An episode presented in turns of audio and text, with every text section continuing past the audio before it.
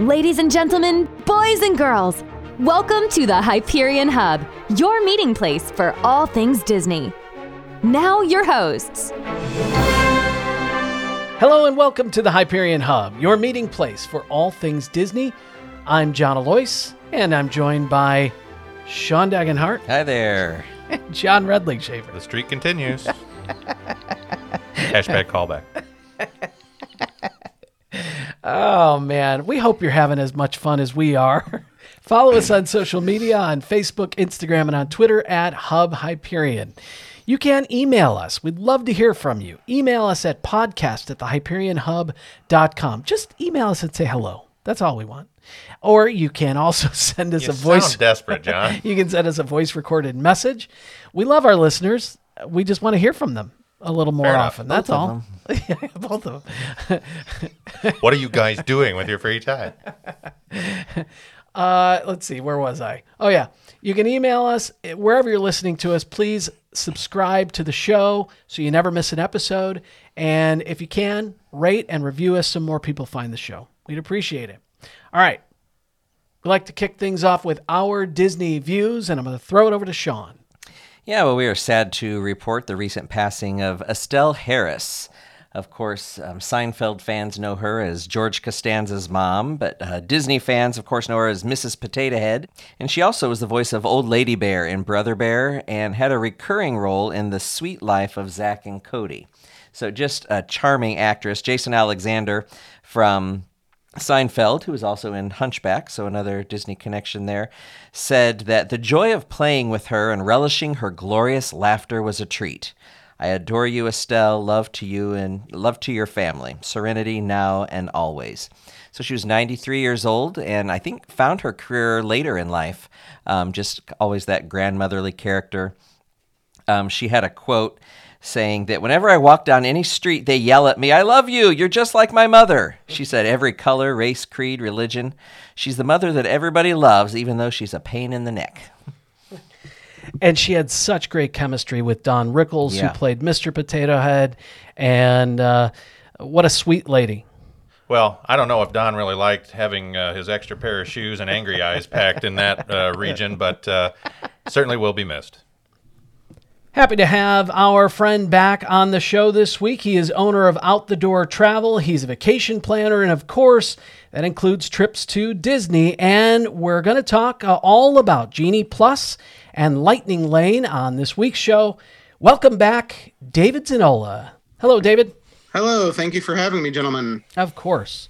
Before we get into everything, why don't you tell us about your most recent trip? I believe you just got back from Walt Disney World. Yeah, so I was fortunate enough to spend uh, 13 days down at the parks, and I like to tell folks when they say or they ask me the question, "Does it ever get boring?" And my response has really become, "I just enjoy it differently." Uh, there were a couple of days that I don't know that I set foot in an attraction, maybe one, but just being able to take it at my own pace and maybe find some little areas that I haven't walked through in a while. Uh, obviously, at Epcot, you get to enjoy a bunch of those snacks and different food items that they have. So it was definitely busy. Uh, I've gone to sp- at spring break. I would say, let's see, out of the last 15 years, I've probably been there in the second week of March. 13 of those 15 years, and it is absolutely the busiest that it has been out of those last 15 years. I'm sure that's pent up travel demand, but any of the stories you are hearing in the word of Han Solo, those are all true. so, So when you go down uh, for that amount of time, I assume are you going to the parks every single day? You said you don't go on attractions every single day, but are you are you hitting the parks that often? yeah, I do. I just don't often go the entire day, right? I have the luxury at that point to not have to feel open to close, open to close. So I might stroll in at 10 10 30 have some lunch leave early afternoon go back and get some work done because you know, again a- as a travel agent uh, I don't I don't have time off. Vacation is not vacation, and so I have my laptop with me, and so I'd set up uh, my little desk in the hotel room, get some work done in the afternoon, and then head back out when it was starting to get a little cooler because it was hot. It was in the 90s, which is rare for March. Hmm. Uh, but then I get to shed all my stuff. Right, I don't bring my backpack with me. I just basically I charge my phone to 100%, and I get to walk out with just a phone. And for Disney Parks fans, you know the glory of getting to walk into a park with nothing with nothing in your pocket other than your phone, or for me as a type 1 diabetic, my blood monitor and my phone, and that's about it. All right. So every time, and my family's been very blessed to go multiple times, and, and there's always one question, whether good or bad, what was unique about this trip? I always ask my children that when we leave, so you're going to be my kid for this episode. What was All right. unique, good or bad, about this trip? I want some candy. Oh, that was, I'm, supposed, I'm, supposed to be a child and, and, and ask for things. Uh, so, you know what I really started to do on this trip is I started to really enjoy the animal kingdom at night. Uh, I twice, two nights, maybe even three nights on this trip because Magic Kingdom was just carnival ape crazy, and Epcot is always crazy at night. Obviously, then you have the fireworks, and that park is just disgusting to leave. That I ended up going to Animal Kingdom, I think at least twice, maybe three times, and staying until it closed and making sure I was in the back of that park and just getting to stroll out and find a bunch of those nooks and crannies that they just have. There's this one area leaving a little bit past Africa that there's just off up in the trees is a little seating area with four little tables. And our assumption is that maybe at one time back in the day, they planned it for a character meet and greet area because it's kind of off in the shade. But there's nothing back there but four tables. Nothing. And there's a little path you walk up, and it's just finding those little things at night. And there was nobody else around because very few people are staying at Animal Kingdom that late in the day. It was just great to be able to get a quick bite to eat back near Yak and Yeti and just slowly make my way out in the weather while it was hot during the day upper 60s at night. So it was mm-hmm. just absolutely perfect. And that park really does, you know, they say Disney parks look different at night. That park feels a ton different at night. So that was something unique that I had never closed out Animal Kingdom twice with no intention of doing anything whatsoever than just walking out. Very cool. And that's the beauty, I think, of longer trips like that because I'm a guy that is a traditionalist. So, you know, every time we hit Animal Kingdom, it may be only for a day for our week visit, but, you know, there's certain things we have to do. But I look around and say, I would love to just have the time to just wander and do these things that we've not been able to do yet that I always want to do, but I can't sacrifice doing the things we always have to do.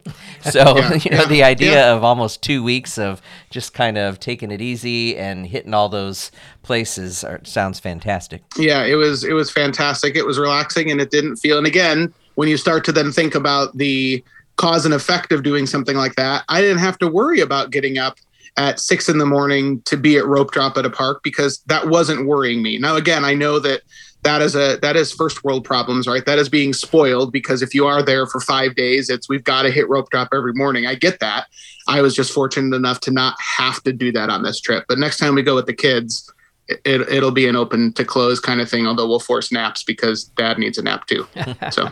Where'd you guys stay? Uh, so for the first uh, bulk of the trip we stayed at the only place we could get when we booked which was all star movies um, and the the luxurious chateau of all star movies actually that's a, a funny story uh, that's where my wife and i actually stayed on our honeymoon um, unintentionally but we got married in the fall of 2001 had booked at pop century which was supposed to open in december of 2001 September 11th happened. Construction was brought to a halt on Pop Century. And so I remember them calling and saying, We're going to have to move you because your resort won't be open. And I'm thinking, They're going to upgrade us. This is great. Because at the time, we probably had paid, I think I found the canceled check once. I think it was like 56, 57 bucks a night. Oh yeah.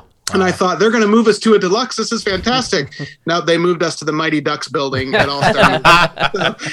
Nothing more says honeymoon than the the, the Mighty Ducks building. So uh, we, we we were there for a bulk of the trip, and then just to save some money um, there, then the last couple of nights we stayed in the in the tower over at Coronado Springs. Hockey Goofy was your ring bearer probably at that point. You know, Sure, yeah, I'll yeah, tell you yeah, something. We have great memories of the All Stars. You know, Oh, uh, yeah, we haven't been there in a, in a few in a few years. Um, but when the kids were little, when we when we then started to stay at some other level hotels, I remember the first couple times we stayed at the moderates, my son was wondering where all the big plastic characters were. So Yeah. I love Yeah. the All Stars. We had a great time. Okay, so let's get to uh, some of the uh, upgrades. Uh, as some people are calling them, to uh, some of the new experiences w- at Walt Disney World. We can talk all about Genie, Genie Plus, and Lightning Lane. It's been a few months, so I thought we could dive into it. And if you wouldn't mind, please give us uh, an overall, uh, maybe top to bottom, what this is. First off, and we can start with the free version, and um, and then we might have some questions for you as we go. Does that sound good? Sure. I kind of imagine that when you say the word Genie Plus, you're going to go and post and like put some real creepy voice with like an echo on it, right? No, because no. that's that's that that's how everybody treats Genie Plus. So uh, how to how to simplify that is basically like picking up a Stephen Hawking book and asking me to describe it in three sentences. Uh, so here here's here's this the simplified Cliff's Notes version. I guess these kids nowadays don't know what Cliff's Notes are, but that'll communicate to all of you. Uh, so the replacement for the old Plus system is what we can kind of consider Genie Plus.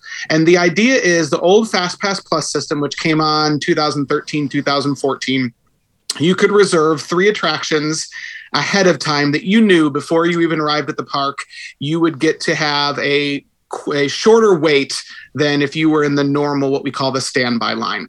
Well they took that away during the pandemic obviously. They had they used the opportunity to tweak some things and they brought it back uh, to a version that is now a paid version where you pay $15 a day to use this uh, function called Genie Plus, and that allows you to get a wait time, a, a return time for an attraction based on availability. Okay.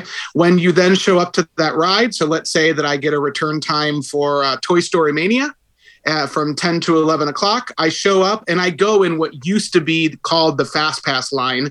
It is now called the Lightning Lane because for some reason Fast Pass was confusing, I guess, and they saw the need to change it, which is a whole other issue. But you get into that line and you can bypass the the standard line into what assumedly should be a shorter line. Okay. But there's more Oh, because that's not the only way you can access a lightning lane. There are, are also attractions currently, and I say currently because heaven only knows how often they'll change this. Currently, at the time of recording this, there is one attraction in each park that is not eligible as part of that $15 per person per day Genie Plus membership. You have to pay extra for what they call an individual attraction selection, right? It's it fits back on the great on the back of a t-shirt. Um, and so you pay extra for those. And it's really, if you think about it, the highest demand rides in each park. So Rise of the Resistance in the studios, Flight of Passage at Animal Kingdom. Uh, you've got Remy's Ratatouille Adventure in Epcot, and you've got Seven Dwarfs Mine Train in Magic Kingdom. So you pay extra to access the Lightning Lane for those. So those are your two ways now that Disney is monetizing how you can access that line. Where in the past, I'm using air quotes, and I know this is a you know an audio format, but you used to get access to those for free. Right. It was included in the is- price. Yeah. Sure, it was included. They weren't charging you any extra, but now no one is getting those for free, at least not as of now. I honestly wonder if eventually that may change for resort guests, at least of certain levels. Um, but as of now, eh, there's parity. Everybody has to pay the same amount, uh, with, with no matter which of those methods you want to use. There is also a free option for people that say Disney gives me nothing for free.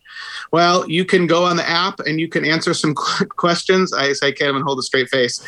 Uh, you can answer some questions, and Disney's going to recommend ways to make your day much more magical. Uh, what they're doing is pushing you and suggesting where you should go in the park where they want you to go because they realize that that's a place that's not very overcrowded and so they want to help kind of disperse you but to be fair that is free it does not cost extra uh, and so everybody has access to that on their app So just to clarify, Uh-huh. the, the difference between the added attraction and what comes with Genie Plus, you don't get that added extra attraction with Genie Plus. You have to pay an, an extra fee, correct? Do you Correct. have so basically, if you think about it, the Lightning Lane, formerly known as the artist formerly known as FastPass, you have you have you have two different methods with which to access that lane. One is the $15 per person per day plus tax Genie Plus. I like to call it a membership, right? Mm-hmm. And that gives you access to that lightning lane for all eligible attractions in the park, which honestly is most of them, other than right now, one highly in demand that costs extra. For example, if I'm at Disney's Hollywood Studios, my $15 Genie Plus membership per person for that day is going to get me access to virtually every attraction that used to be FastPass eligible in the park, except for Star Wars Rise of the Resistance. And without fail, so far, since this launched on October 19th of 2021, Star Wars Rise of the Resistance has been $15 per person extra to get in the lightning lane for that ride. Now you can still ride at standby, Sure. but you're probably talking a two, two and a half, three hour wait depending on crowds. But you don't have to have Genie Plus to get that uh, extra uh, attraction. Correct. Okay. Correct. Yep. Yep. If you wanted to bypass Genie Plus and do standby for everything else that day and just spend your money on Star Wars Rise of Resistance, you absolutely could. You're going to be dealing, especially at the studios, with significantly longer waits at most of those attractions because, right, the metrics would tell you that when the more people you have in those lightning lanes, that the ratio of lightning lane to standby line that they have to let in the more people that have lightning lane the longer your standbys are going to be so you might think that your lines won't be as long but they will they're longer now considerably i think because of uh, lightning lane in fact there's even been some ideas that maybe some wait times are being inflated a bit to make it seem more worth the while to buy those individual lightning lane passes So that statement that was kind of slipped in where it said, you know, you can expect two to three attractions, that's for the Genie Plus, correct? So And they're saying that's you can only actually- use that a couple times? So actually what's interesting about that is that was only recently added as a disclaimer in their terms and conditions. And what they say is it's a minimum of or you're going to expect an average of 2 to 3 attraction selections. You could conceivably do more. You could conceivably get less, although I think it'd be problematic if you really got less. But the interesting note in there is that they add the phrase if you start at park opening. In other words, if you are on your phone at seven o'clock in the morning and you grab one, then by the time your window reopens, you will absolutely be able to get a second one. And then, depending on how busy the parks are that day, a third one really shouldn't be problematic. Where it starts to get complicated is how busy it is, when your return times are, and what is actually left that you need. For example, at Epcot, if we're honest, there's not going to be a ton of stuff that you really need it for unless you're going the week of Christmas. Um, after those first two or three attractions at the Magic Kingdom, you'll probably get more than three if you play your cards right. But there's a lot of a lot of calculus involved if you're not careful with making sure that happens. Well, and, and you said a key uh, set of words there. Um, when you get on your phone, what I want to understand, this is all done through the My Disney Experience app now? Correct. Everything is done through the My Disney Experience app, and your booking window opens at for everyone. It doesn't matter where you're staying.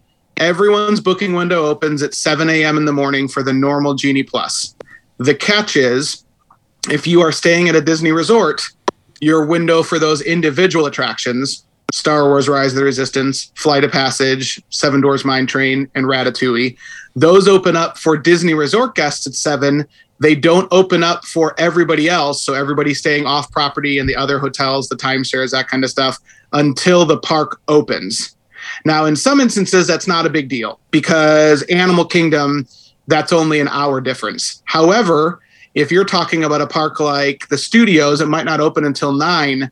That's a two hour gap, and it's probably statistically very unlikely that you're going to be able to grab a lightning lane for Rise of the Resistance after that two hours is up because uh, it they're almost always gone. Yeah, some might pop up here or there, but the fact that a whole ton of people staying off property are going to get access to that via the lightning lane, even paying, is probably pretty slim.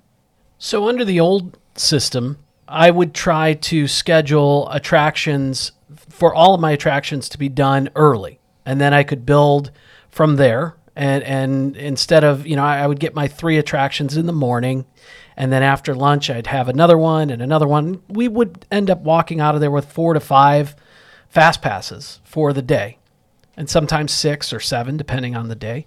Is it less likely that I'm going to have five or six throughout the day, in your opinion? It depends on when you go. It depends on the park. It depends how crowded it is, and it depends on what attractions you you just what attraction you decide to grab. Right. The difference is the one main variable that's going to uh, change that whole process for you in that example you just gave is going to be what attraction you select because your return time then resets your window reopening. Where Fast Pass Plus in advance, you had to know 60 days in advance, this is the park I'm going to be at, and this is what I want. Because if you book the Slinky Dog Dash, and then two weeks before travel, you decided, eh, we're not going to go to the studios that day. We're going to go the next day. You're not getting a Fast Pass Plus for Slinky Dog. It wasn't happening, right? So now the main difference is instead of choosing all three at once in advance, you only get the next available time that it gives you. So if I'm on at 7 a.m. and I see, ooh, there is a Tower of Terror at 10:30, I have to grab that. I can't grab later unless I'm watching and wait until it goes later. And other than uh, other than maybe one or two attractions in each park, they really don't go blazingly fast. And so there should still be a considerable opportunity to get what you want if you're patient. It's just the longer you wait to grab something, then the longer you're waiting for your clock to then reset, if that makes sense.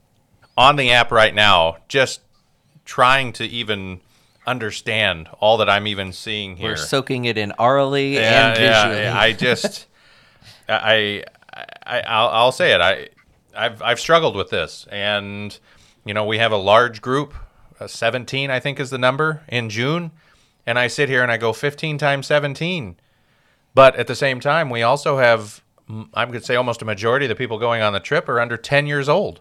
We're not going to spend the whole day sitting in line. So we're almost a captive audience. Yeah. Well, and, you know, here's the thing I like to think of too when I try to get some perspective on this. First of all, uh, the system is different, but Express Pass over at Universal, if you're going in the fall during off season, you're paying a hundred bucks per person per day for a one-time use. Now again, the counterpoint to that would be, well, but that you get to use at every attraction and you could use them back to back. And that's absolutely fair. But and in some cases, if you're going during the busy season and you want that pass, it's going to be 150 bucks a person or so for price context. The other thing is, I remember the the interwebs in their infancy back in the late 90s when Disney started paper fast pass and people lost it. This is crazy. They are destroying the spontaneity of the Disney parks experience. How could they do this? Walt Disney would be rolling over in his grave. This is horrible. He would never like any of this. Everybody got used to it. And then in 2013, 2014, they announced it turning digital. Everybody hated it. How could you do this? Bring the paper fast passes back. People were wearing t-shirts and starting campaigns and we all got used to it and now here we are and everybody hates it. I think the variable here that is different is now people know how much Disney says it should cost. So the value, the cost benefit analysis in your brain starts running and that's what bugs people. And I totally get that because that's where you start to say, huh, is this worth it? Well, before Disney gave them to you for quote unquote free and nobody really thought about i wonder how much i'm paying of my nightly of my ticket or of my resort fee is going for this software because we just considered it free kind of like magical express right? And so they take it away and we start to say is this really worth 15 bucks? But when you think about its value in terms of how much time it saves you ask yourself how much time in line is my 15 bucks per person worth? Is it an hour is it three hours? Because if it's three hours, you'll probably get close to that if you're smart. If it's five hours, probably not. So if you say I need to save five hours in line to make my 15 bucks back, it, it's probably not worth it. Smart touring would probably uh, save you that without having to pay. But that's a different metric for different people, right? There are some people that would say, I'd pay $300 a day for it if I knew it was saving me five hours because I don't want to be in that heat around those people that long. I just want to get through the stuff. well, that's just true about, about the second or third crying kid. I'll pay whatever it takes yeah, to go right, onto that yeah. ride. yeah. yeah. The difference, and, I want to get back to your positivity. I think it's wonderful. but the difference, David, was we were getting a whole lot more for a lot less money than what we're paying now. You know, and I think that's the pill that sure. people are having a hard time swallowing. Well, there are benefits to utilizing Genie Plus and Lightning Lane, and we'll get into those benefits next week in the second half of our conversation with David Zanolla. And once again, David is a travel agent with Out the Door Travel, and you can email him, david at outthedoortravel, O-T-D travel.com. He can help make reservations for you, finalize your plans, and he is completely free for you. He makes his commission from Disney. David Zanolla, outthedoortravel.com. As for us, you can find us on social media Facebook, Instagram, and on Twitter at Hub Hyperion. You can email us at podcast at thehyperionhub.com. Until next week, have a great week, everybody. We're glad you could join us. We'd love to hear from you. You can email or send us a recorded audio message at podcast at thehyperionhub.com. Find us on social media on Facebook, Instagram, and Twitter. The Hyperion Hub is not affiliated with the Walt Disney Company or its subsidiaries. We'll meet you next time at the Hyperion Hub.